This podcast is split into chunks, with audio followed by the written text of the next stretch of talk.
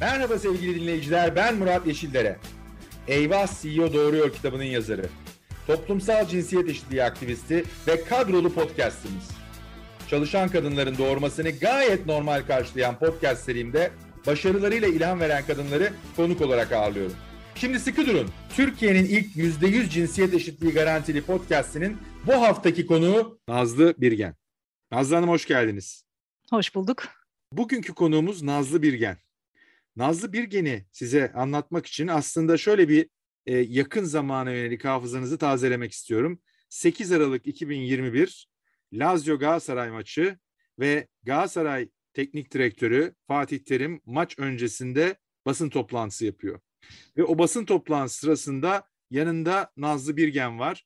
Fatih Terim'in e, zaman zaman heyecanlı, tutkulu konuşmasını, e, başı sonu bazen olmayan cümlelerini, uzun uzun cümlelerini öyle bir maharetle, öyle bir beceriyle çevirisini, tercümesini yapıyor ki o basın toplantısının sonunda Fatih Terim dahi yanına gidip onu takdir ediyor. Ve aslında yaşadığımız bu dünyada, yaşadığımız çağda işini böylesine keyifle, iyi, tutkuyla yapan insanları e, çok daha fazla görmek, etrafımızda deneyimlemek istiyoruz ki Nazlı Hanım bir anda e, önce sosyal medyada sonra da Türkiye'deki kamuoyunda birçok insanın ilgi alanına giriyor. Bir Beşiktaş'ta olmasına rağmen Galatasaraylılar Nazlı Hanım'ı bağrına basıyor. E, böyle bir giriz, girizgah yapmak istedim ama aslında Nazlı Birgen'in hikayesini sizden duymak isterim. E, nasıl başladı bu İtalya macerası? İsterseniz biraz onu konuşalım. Ondan sonra da konumuza gelelim. E, çok teşekkürler her şeyden önce bu girizgah için. E, İtalya macerası şöyle başladı. Bundan yaklaşık 19 yıl önce, 18 buçuk yıl önce e, babamın da İtalyanca biliyor oluşunun bende yarattığı bir İtalyanca tutkusunun peşinden giderek İtalya'ya dil öğrenmeye geldim. Bir dil okuluna kaydoldum.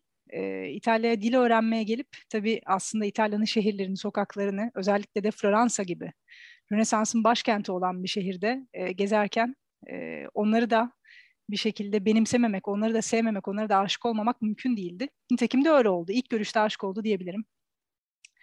Ve ondan sonra önce dil okulunu uzattım. Daha sonra başka diller, e, kültür ve sanat kursları derken e, yaklaşık bir yılımı İtalya'da geçirdikten sonra bunu bu sefer üniversite eğitimi şeklinde devam ettirmek istediğime karar verdim. Ve Fransa Devlet Üniversitesi'ne başvuru yaptım. E, kayıt olmak üzere başvurumun kabul edilmesini takiben orada kaldım. E, aslında ilk niyetim e, sanat tarihi sosyolojisi alanında yüksek lisans yapmaktı. Fakat o zamanlar üniversiteler arası, Türk üniversiteler arası e, İtalyan üniversiteleriyle denklikler bu kadar. Bugün olduğu gibi değildi. Denklik noktasında birazcık bana sorun olacağını fark ettiğim için e, yine ikinci tutkum olan sosyoloji sanat tarihini bir tarafa bırakırsak dil ve edebiyat alanına yönelmeyi tercih ettim.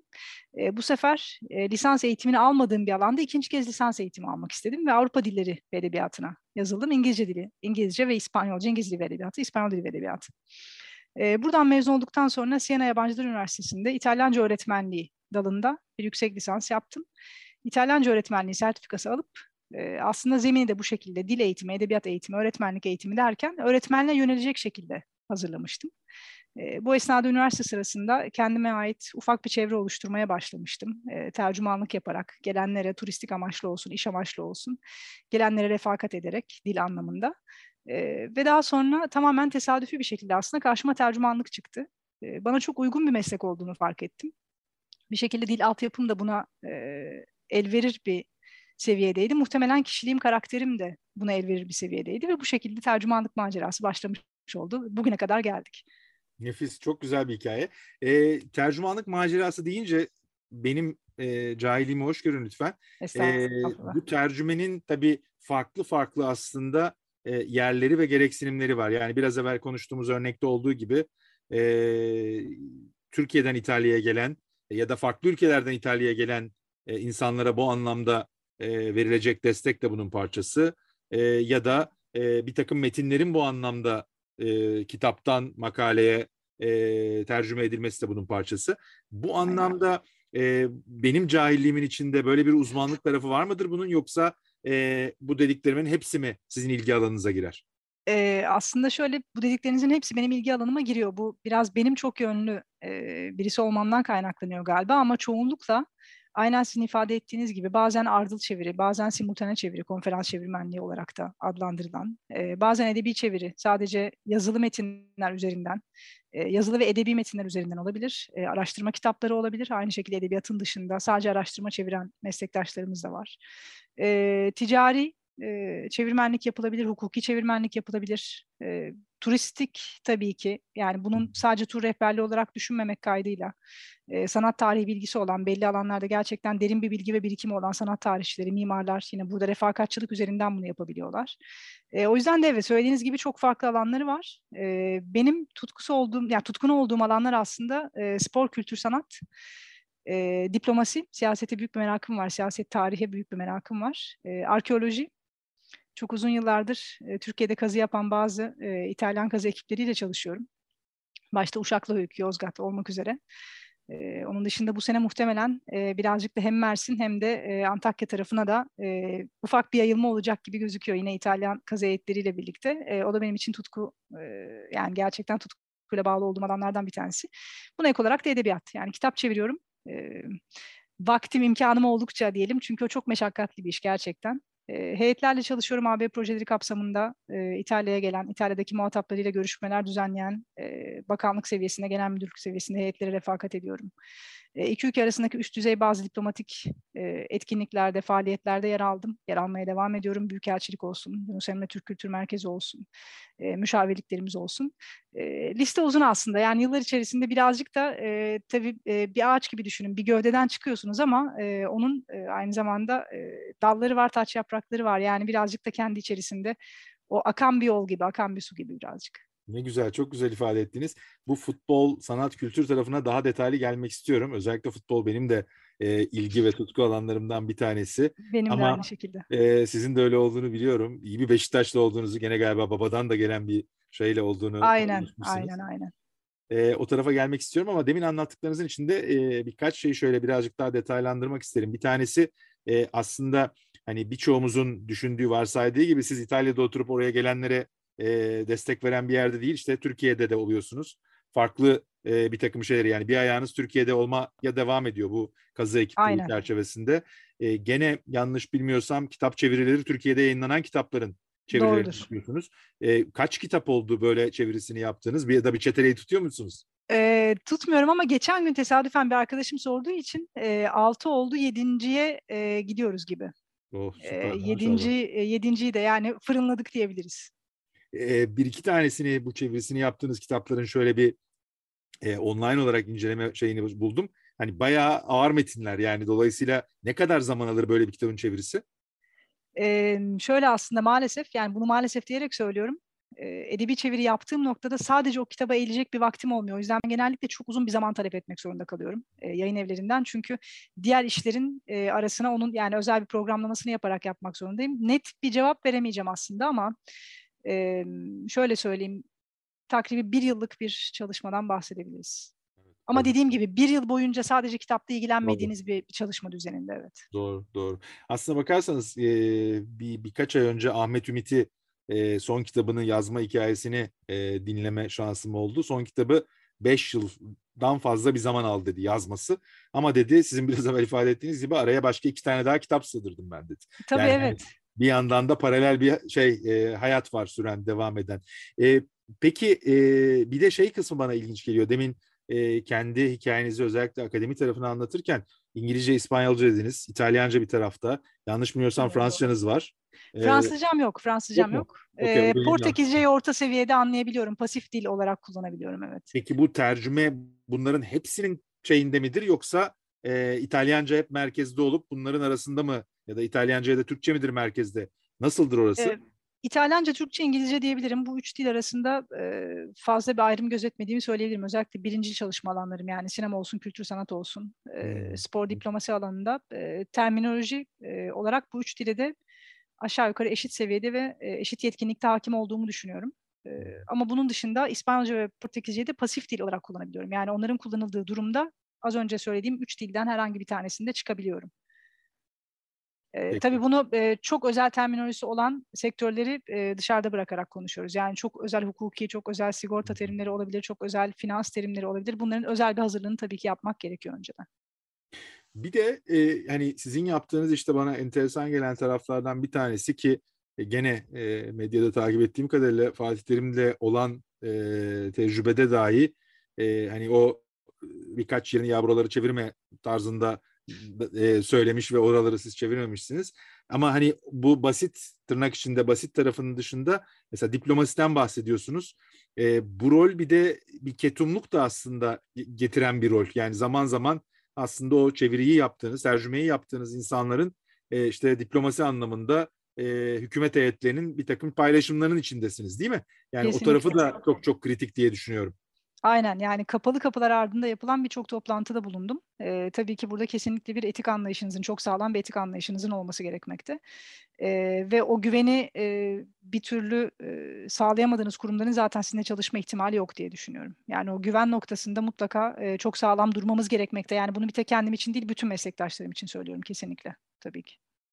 Peki e, şimdi bizim e, podcastimizde biz toplumsal cinsiyet eşitliği konusunu e, konuklarımızın gözleriyle, e, gözlemleriyle e, irdelemeye, paylaşmaya çalışıyoruz.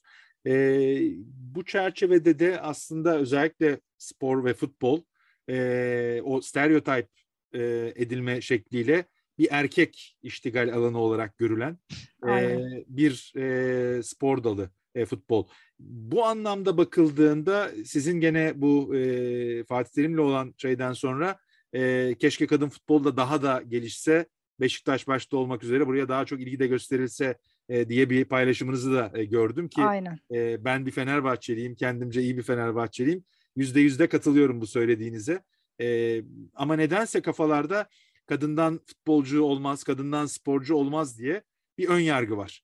E, bununla ilgili olarak sizin gözlemleriniz ve özellikle de belki bunu bize İtalya'daki gözlemlerle de Türkiye ve İtalya'yı da karşılaştırarak e, aktarabilirsiniz diye düşünüyorum. E, tabii memnuniyetle İtalya'da e, Türkiye'ye kıyasla kadın futbolu çok uzun yıllar önce başladı aslında. E, ilgi de gören bir spor dalı oldu. Özellikle Dünya Kupası e, sonrasında gerçekten İtalyanlar kadın futbolunu e, tam anlamıyla zaten futbol tutkunu olan bir halk olarak kadın futbolunda aynı şekilde e, bağırlarına bastılar diyebilirim. E, ve o günden sonra çok ciddi bir şekilde takip edilmeye başlandı. Fakat İtalya'da da e, ki bir Avrupa ülkesinden bahsediyoruz. Cinsiyet eşitliği noktasında belli bir seviyeye, belli standartları yakalamasını umduğumuz, düşündüğümüz, yakaladığını düşündüğümüz bir ülkeden bahsetmemize rağmen profesyonellik noktasında bazı gerekli adımlar hala atılmamıştı. Dünya Kupası'nda İtalya'yı temsil eden kadın futbolcular da dahil olmak üzere henüz profesyonellikleri olmayan birçok kadın futbolcu vardı İtalya'da ve bunun üzerine gidildi zaten Dünya Kupası'ndan sonra. öncelikle bu mesleğin her şekilde profesyonel bir meslek olarak tanınması, ve lisanslar noktasında gerekli adımların atılmasında İtalya biraz geri kaldı ama tabii ki Avrupa'nın desteğiyle beraber Dünya Kupası'nın getirdiği o heyecanla beraber bu noktadaki eksikler hızla da tamamlandı diyebilirim. Aslında kadınların futbol dünyasındaki varlığını ben birazcık daha futbol sektörü içerisinde çalışan kadınların azlığından da gözlemliyorum. Çünkü özellikle benim durduğum yerde bir basın toplantısında bir futbolcunun veya bir teknik adamın veya bir kulüp yetkilisinin yanında bir kadın tercümanın yer aldığına ben şahsen çok az şahit oldum. Halbuki aslında tercümanlık şey... mesleğine baktığınız zaman tercümanlık mesleği kadın ağırlıklı bir meslek. Gerek kabin kısmı olsun, gerek ardıl kısmı yani birebir gözüktüğünüz, tercümesini yaptığınız kişinin yanında olduğunuz senaryoyu da düşünürseniz aslında kadın ağırlıklı bir meslek olmasına rağmen belli sektörlerde hala e, kadınların e, belli alanlara giremediği bir durum söz konusu. E, ve ben bana gelen çeşitli mesajlardan hepsine cevap vermeye çalıştım ama tabii ki atladıklarım da olan ne yazık ki mesajlardan atladıklarımdan da özür diliyorum aynı zamanda. E, beni en çok sevindirenler e, tam olarak da buna vurgu yapanlar oldu. E, yaptığım işin övgüyle karşılanması, e, mesleğime olan tutkumun, sevgimin görülmesi bir yana e, bir kadın olarak orada bulunmam yurt dışında olma vesilesiyle bir Türk kadını olarak orada bulunmam ve bununla ilgili mesajlar beni gerçekten çok mutlu etti. Çünkü kadınların bu işi yapmaması için futbola, spora, futbol terimlerine, futbol insanlarına destek olamaması, bunlara hakim olamaması için hiçbir sebep yok gerçekten objektif olarak. Umarım bu bir başlangıç olur. Yani spor dünyasında tercümanlık rolünde, idareci yönetici rolünde, teknik personel rolünde daha da çok kadın görebiliriz umarım. E, demin aslında şeyi söyleyecektim. Aynı şey e, sizin demin verdiğiniz örnekte salonun içindeki medya e, mensupları için de geçerli. Kesinlikle. çoğunluğu belki de zaman zaman münhasıran tamamı erkek e, bu basın Aynen. mensuplarının. Aynen. E, ben belki e, dinleyicilerimiz için de kendimi e, biraz daha şu açıdan doğru ifade etmek isterim. Hani e, kadın futboluyla başladık ama aslında kadının futbola ilgisi kadın futboluyla değil kadının futbola ilgisini konuşuyoruz ve o anlamda da nasıl her şey eşitse e, taraftar açısından da bakıldığında e, futbola ilgisi olan çok sayıda kadın var ve bunlar da e, stadlarda izleyici olarak veya e, yaratılan içerikleri okuyucu, dinleyici, izleyici olarak takip ediyorlar. Bu anlamda da e, hani bunun sizin bahsettiğiniz gibi yöneticiler bazında e, kadınların e, orada da temsil ediliyor olması, e, tercüme veya medya bazında da temsil ediliyor olması aslında e, bu işin ruhu gereği olması gereken nokta. Birazcık e, iletişim temsilcisi sorumlusu bazında en azından Türkiye'deki gözlemim e, kadınların daha fazla rol aldığı örnekler görüyoruz ama Doğru. orada dahi oyun yargıyı kırmanın çok zor olduğunu da görüyoruz. Uzun soluklu e, işbirliklerini yaratma e, noktasında. E, peki buradan e, birazcık da e, demin bahsettiğiniz o e, Türkiye-İtalya noktasına gidiyorum. Çünkü e, İtalya'da bahsettiğiniz o profesyonelleşme e, kadın futbolu özelinde yanlış hatırlamıyorsam yine Dünya Kupası'ndan hemen sonra e, Amerika Birleşik Devletleri şampiyon takımın e, oyuncuları ücret noktasında benzer bir tepkiyle federasyona karşı çıktılar. Aynen takım Ve... kaptanlarının yürüttüğü çok ciddi bir kampanya olmuştu hatırlarsanız. Ee, onun birazcık da e, İtalyanların böyle bir deyimi vardır. Onun dalgasının üzerine e, biz de sörf tahtalarımızla böyle yerleşerek bir şekilde bütün dünyada kadın futbolu için böyle bir hareket başlatıldı evet. E, o çok çok önemli aslında yani dediğiniz gibi birisinin böyle bir şey bir kıvılcım atması e, hani o kıvılcımla birlikte de arkadan geliniyor olması çünkü e, bazen niyetini sorgulamıyorum e, bilinçsiz önyargılar o kadar güçlü ki zihinlerimizin içinde Aynen. bazı resimleri gördüğümüzde yani bir salonda 20 erkeğin olması o 20 erkeğe bazen rahatsız edici gelmiyor gayet normal geliyor ee, hani bir kadın, iki kadın, üç kadın gelince e, belki birazcık daha değişmeye başlıyor ve yavaş yavaş niye biz burada daha fazla kadın e, davet etmiyoruz veya burada niye onları da dahil etmiyoruz soruları daha çok çıkmaya başlıyor. Hani o da hesap sormayla bence oluyor. Yani bizim Kesinlikle. o bahsettiğiniz koltuklara kadınları daha fazla dahil etmemiz noktasında. E, buradan birazcık da hani bir çıt daha e, iyi, olumlu resimle karşılaştığımız e, kültür sanat e, dünyasına e, geçmek e, istiyorum. Gene sizin e, yakın olduğunuz ve bu anlamda da e, yakın çalıştığınız e, alanlar, sektörler diye düşünüyorum. E, benzer bir soruyu, benzer bir karşılaştırmayı orası için e, de sormak istiyorum. Yani orada tabii kadınlar kültür sanatın içinde e, çok daha fazlalar. Belki e, zaman zaman da sayısal olarak bakarsak e, erkeklerle e, karşılaştırılabilir bir çoklukta var birçok alanda. Ama e, konu gelip de işte e, ne bileyim e, filmlerde, dizilerde başrol almak veya verilen e, emeğin karşılığının ücretlendirilmesi kısmına geldiğinde eşitsizlik bu sefer oralarda baş gösteriyor. Aynen aynen. E, bu İtalya'da da başka çeşitli Avrupa ülkelerinde olduğu gibi üzerine çok sık konuşulan tartışılan konulardan bir tanesi ücret eşitsizliği özellikle. Burada da söz konusu böyle bir ücret eşitsizliği çok çok bariz olmamakla birlikte özellikle belli sektörlerde mesela kültür sanat noktasında, sinema dünyasında, tiyatro dünyasında çok çok bariz olmamakla birlikte çünkü yapılan işe birazcık daha bağlı olabiliyor. prodüksiyon bütçesine bağlı olabiliyor. Yani bu tip farklılıklar meydana gelebiliyor. Daha çok cinsiyet üzerinden değil birazcık yapılan işin niteliğiyle bağlantılı olarak bazı farklılıklar olabiliyor ama e, siyasette böyle bir durum söz konusu, e, lobi çalışmalarında böyle bir durum söz konusu, kadın kolektifleri, erkek kolektifleri noktasında baktığınız zaman böyle bir durum söz konusu. Benim içerisinde olduğum e, bazı kadın oluşumları var. E, burada birçok meslek dalından gerçekten e, yüzlerce kadının da içerisinde yer aldığı. Biz sık sık bir araya gelip bunları konuşuyoruz. E, hatta şu anda İtalya'da bir e, Cumhurbaşkanlığı seçimi bekliyor bizi önümüzdeki birkaç hafta içerisinde artık işin rengi aşağı yukarı belli olacak gibi. E, ve e, çok büyük bir beklenti var aslında İtalyan kamuoyunda bir kadın cumhurbaşkanı. Acaba İtalya'da olabilir mi diye. Şimdi kültür sanattan girdik buraya geldik ama e, burada kültür sanat dünyasının da büyük bir desteği söz konusu. Siyasette kadınların e, özellikle bir kadın cumhurbaşkanı üzerinden İtalya'nın ve bütün İtalyan kadınlarının Avrupa'nın temsil edilmesi önemli bir adım olabilecektir diye düşünüyorum. Kültür sanat dünyasında evet aslında sizin ilk başta söylediğiniz üzere e, temsil noktasında eşit hatta bazen kadınların lehine bile e, bir durum meydana geldiğini en azından benim deneyimim bu şekilde. Kültür merkezleri olsun, müzeler olsun, sergi alanları olsun. E, burada ben birçok kadın e, müze müdürüyle, e, birçok kadın kültür projesi yürütücüsüyle çok rahatlıkla karşılaşabiliyorum. E, ve belki Türkiye'ye kıyasla e, bu anlamda bir tık öndeler diyebilirim. Kültür sanat e, çünkü zaten İtalya'nın kendisini üzerinden çok tanımladığı alanlardan bir tanesi. Özellikle bu alanda e, gerçekten de cinsiyet, toplumsal cinsiyet eşitliğinin altını çizmek istediklerini düşünüyorum. E, o yüzden bu alanda muhtemelen kadınlara çok çok daha e, geniş bir görünürlük sağlamaları gibi bir durum söz konusu. E, bir adım daha aslında yukarıya doğru çıkarsak hani biz hep toplumsal cinsiyet eşitliğiyle başlıyoruz ama bir de çeşitlilik kısmı var. E, yani orada da sadece cinsiyet değil e, işte dini, dili, ırkı, milleti hatta yaşı, nesli gibi e, farklı e, değerlendirme e, noktalarındaki bu e, çeşitliliği arttırmak ve kapsayıcı olarak da e, bütün bu e, farklı kesimleri de e, toplumun içinde kendilerini ifade edebilecekleri, eşit hak ve fırsatlara sahip olabilecekleri bir hale getirmek. Burada da e, işte Ferzan Özpetek gibi, Serra Yılmaz gibi e, çok değerli ve çok başarılı e, Türk sanatçıları İtalya'da da e, takip edebildiğimiz kadarıyla popüler ve orada da büyük bir destekle karşılaşıyorlar. Kesinlikle. O çeşitlilik ve kapsayıcılık noktasında aslında hani bunun olabildiğini görebiliyorum, gözlemliyorum.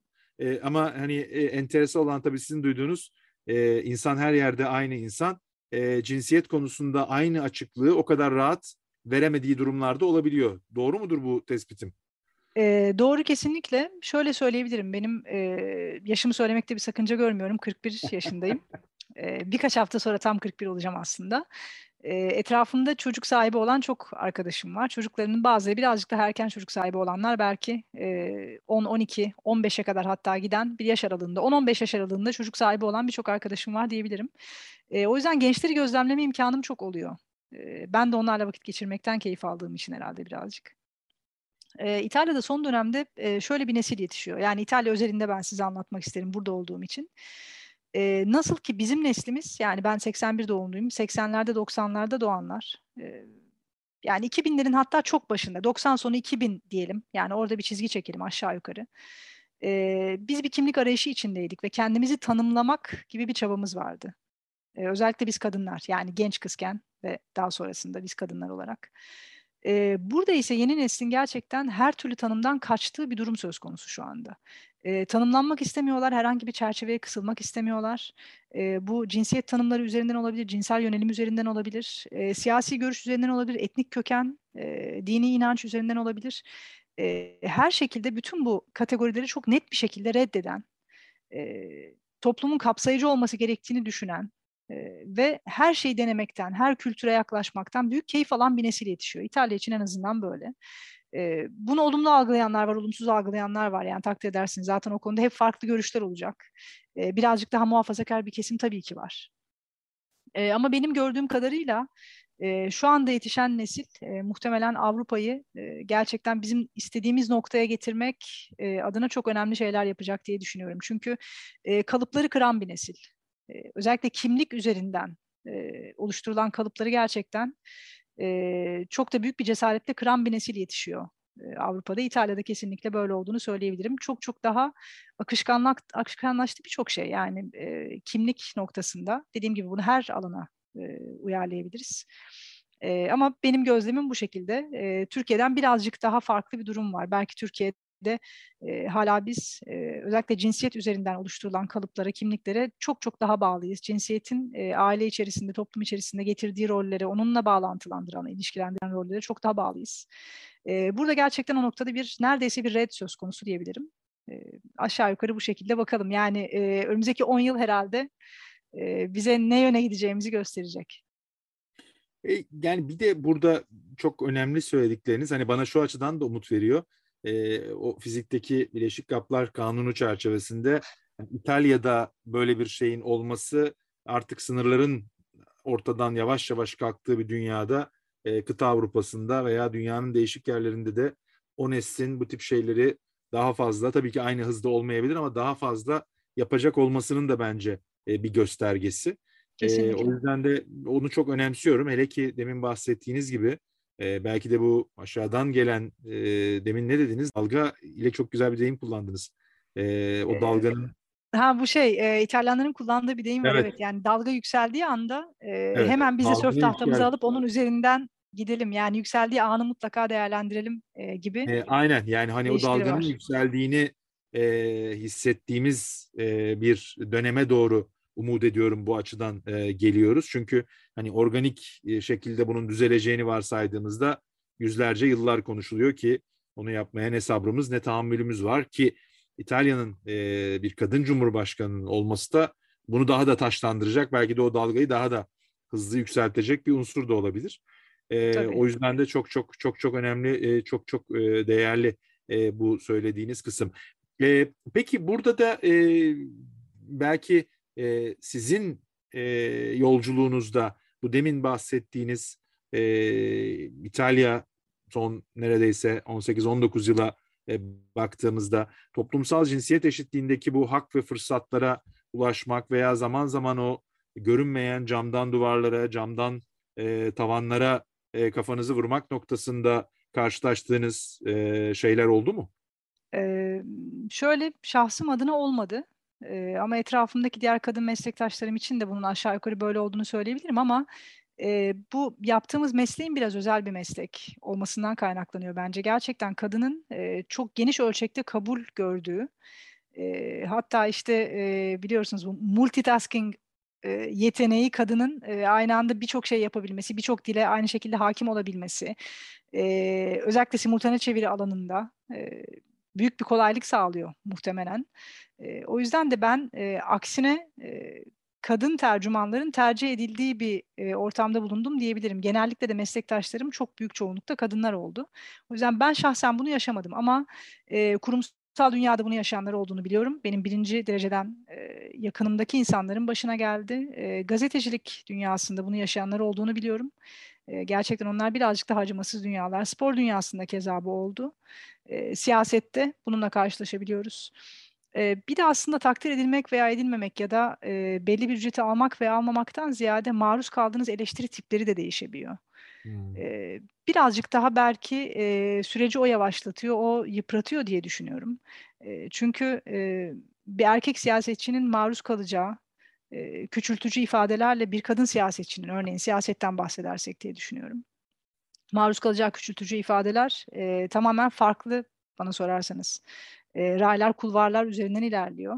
E, ve bu uzun vadede bu süreci e, attığınız birçok adımı geri e, atmak zorunda bırakıldığınız bir durum meydana getirebiliyor bazen. Sporda keza aynı şekilde e, hakaretin de eril olarak şekillendirilmesinden kaynaklanan, e, hakaretin erkeklerin de birbirlerine hakaret ederken mutlaka bir kadın vurgusu yapmasından, kadınsılık vurgusu yapmasından kaynaklanan, e, dile çok yerleşmiş e, konuşmalara, tavırlara, farkında olmadan çok yerleşmiş. Yani dilden başlıyor her şey. Ben bu konuda tabii çok hassasım. Özellikle diller benim ilgi alanım ve çalışma alanım olduğu için çok dikkat etmeye çalışıyorum tabii ki bu konuya ve e, inanın kulağımı tırmalıyor.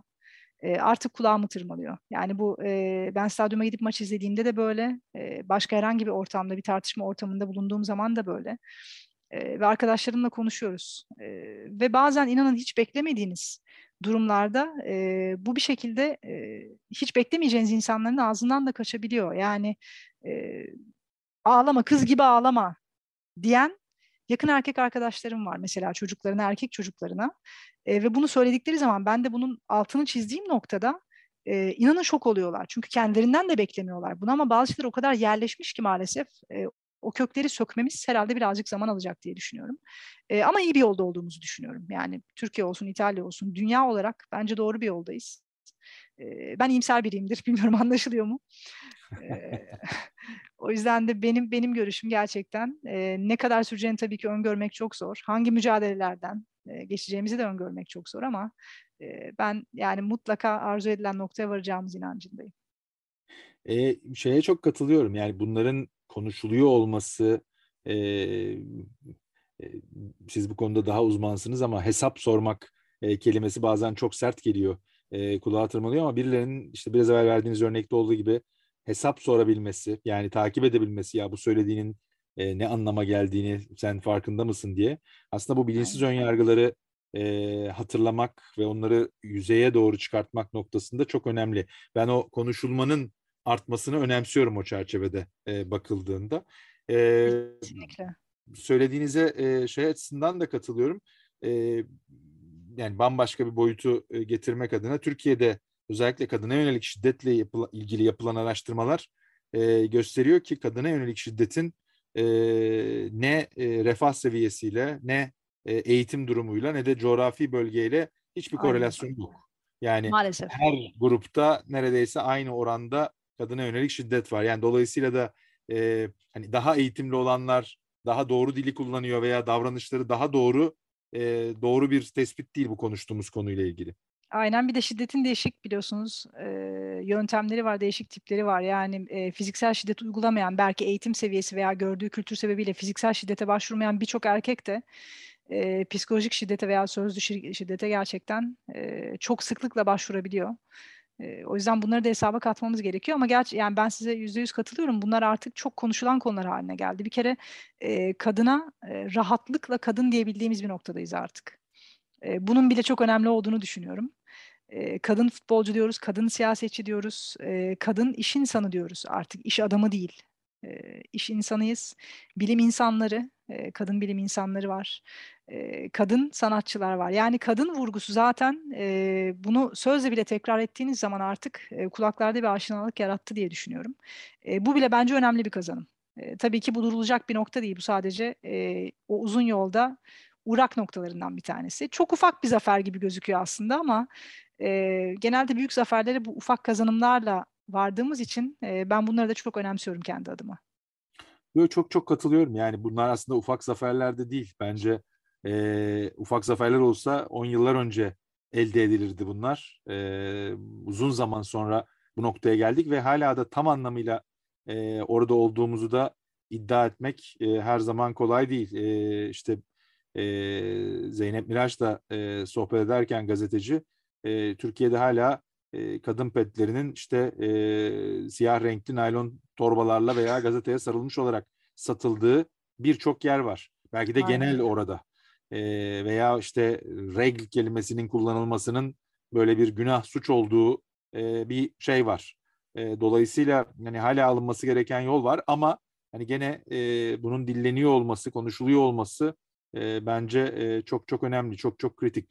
E, biraz evvelki o camdan tavan, camdan duvar kısmına e, biraz gelmek istiyorum. Hani sizi e, zorlamak adına değil ama e, Yo, bununla buyurun. ilgili e, şöyle şeyler de zaman zaman duyduğum için e, hani kurumsal ortamda e, fırsatlar veya haklarla ilgili elde edilen ya da edilemeyen konular olduğu gibi zaman zaman insanların aslında yapmak istediklerini ertelemesi veya önceliklerin değişmesi ya da e, erkeklerle benzer şeyleri yapmak adına kendini daha da fazla e, zorlayarak pedalı daha çok çevirmeye çalışması da bu camdan tavan veya camdan duvarın bilinçsiz kadınların zihnine Doğru. işlediği refleksler olabiliyor. E, bu açıdan değerlendirdiğinizde var mı farklı bir görüşünüz? Ee, olabilir, olabilir evet. Yani bu noktada belki e, birazcık daha bizim meslek dalının da e, bunu yaşadığını söyleyebilirim. E, ama e, az önce ifade ettiğim üzere belki özel bir e, meslek yaptığım için gerçekten kadının e, çok el üstünde tutulduğu bir meslek yaptığım için e, çok bariz yani gerçekten benim adıma en azından büyük bir haksızlık teşkil eden bir durumla karşılaşmadım. Hmm. E, ama doğru çaba göstermeniz gerçekten gerekiyor. Bir de şöyle bir şey var bence kadın egemen ortamlarda aslında kadınlar arasındaki kız kardeşliğin, kadınlar arasındaki işbirliğinin ben daha önemsenmesi, birazcık daha gelişmesi gerektiğini düşünüyorum. Bazen bu noktada e, erkek işbirliğinin, erkek arkadaşlığı, dostluğu, e, yoldaşlığının e, birbirlerini korumak adına e, daha güzel işler yaptığına şahit olabiliyorum. En azından ben kendi adıma şahit oldum buna. E, kadın egemen ortamlarda ise bazen e, belki de e, aynen biz ister istemez kadınlar olarak e, belli şeyleri çok zor elde edeceğimiz, elde edebileceğimiz algısıyla yetiştirildiğimiz için e, herkesle paylaşmak istemiyoruz sanki bazen elde ettiklerimizi. Ve bu ister istemez kadınlar arasında bir rekabet yaratan bir durum. Birbirimize destek olmak yerine. E, bu bizim mesleğimizde olan bir şey gerçekten. Yani benim gözlemlediğim noktalardan bir tanesi erkekler arasında, e, erkek meslektaşlarım arasında daha ben açıkçası daha sağlam bir dayanışma görüyorum. E, bunu da sorgulamamız gerekiyor.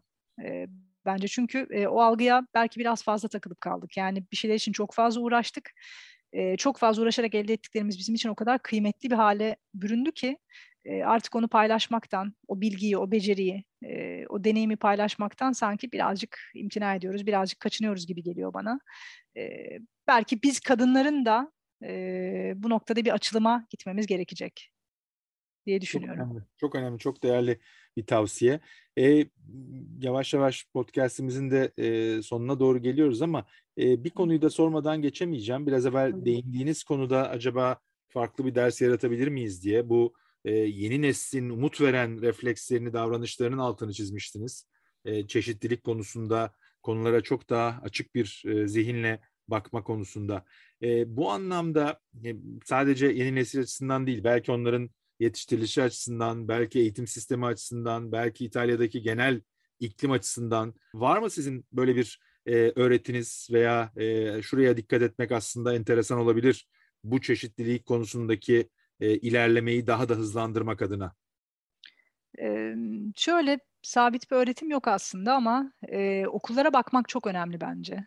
Ee, okullarımızı çok önemsemeliyiz diye düşünüyorum. Okul eğitim sistemi, e, orada öğretilenler, e, özellikle müfredat noktasında birazcık daha basma kalıp e, müfredatlara takılıp kalmadan e, çocuklara e, işte duygusal zekanın da geliştirilebileceği, e, kapsayıcılık, sosyal içerme noktasında farklı yetenekler elde edebilecekleri, farklı bakış açıları elde edebilecekleri e, bir eğitim sistemi bence e, oluşturmalıyız ve onları bu şekilde e, yoğurmalıyız diye düşünüyorum. Çünkü burada İtalya özelinde konuşursak yine e, belki de eğitim sisteminin en önemli noktalarından bir tanesi bu.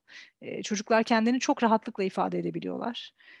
Ve sanat olsun, kültür olsun, erkek kız ayrımı kesinlikle yapılmadan hiçbir şekilde cinsiyet ayrımı yapılmadan her alanda mutlaka genel kültür adına bir bilgileri olması, e, hitap sanatından tutun, e, işte mimari, e, kültür sanat, tarih, e, tablolar, resimler, e, Roma tarihi ve zaten bununla beraber güncel tarihe kadar eğitimini alıyorlar. E, duygular üzerinde çok çalışıyorlar mesela İtalyan okullarında. E, bu benim önemsediğim bir konu. Hatta e, geçtiğimiz günlerde elime bir kitap geçti, Duygu Atlası e, diye çünkü yeni neslin bazen duyguları ifade etmekte biraz zorlandığı bir durum söz konusu olabiliyor. Türkiye'de bunu bazen görüyorum. Son zamanlarda bazı haberler geldi. Eminim siz de takip etmişsinizdir kamuoyundan. Belli intiharlar, özellikle genç yaştaki öğrenciler. Maalesef, evet. Bu noktada birazcık daha gençlerin duygularını ifade etmelerine ve o duyguları tanıyarak, anlayarak bu işin de nereye gidebileceğini, bu işin gerçekten endişe verici, korkulacak bir noktada çocukları vurduğunu, gençleri vurduğunu anlamamız gerekiyor diye düşünüyorum. Yani duygusal zeka, duygusal eğitim e, bence çok önemli bir noktada olmalı. E, çünkü duygularını tanıyan insanlar genelde kendilerini de tanıyabiliyorlar. E, en azından benim deneyimim bu şekilde oldu. E, ve o duyguları doğru isimlerle e, bence adlandırmak gerekiyor. Yani öfkenin bir tanımı var, heyecanın bir tanımı var, sevginin bir tanımı var, güvenin bir tanımı var, endişenin bir tanımı var. bunların hepsine bence ayrı ayrı eğilmemiz gerekiyor diye düşünüyorum. Yani yeni neslin muhtemelen güçlü olduğu nokta bu olacak. umarım bütün dünya için yani İtalya, Türkiye hiç ayırt etmeksizin. Harika. Nazlı Bilgen gönlünüze sağlık, ağzınıza sağlık. Çok teşekkürler. Ben teşekkür ederim. Bugün bizimle olduğunuz için. Bu vesileyle e, Fatih Terim'e de teşekkür edelim buradan.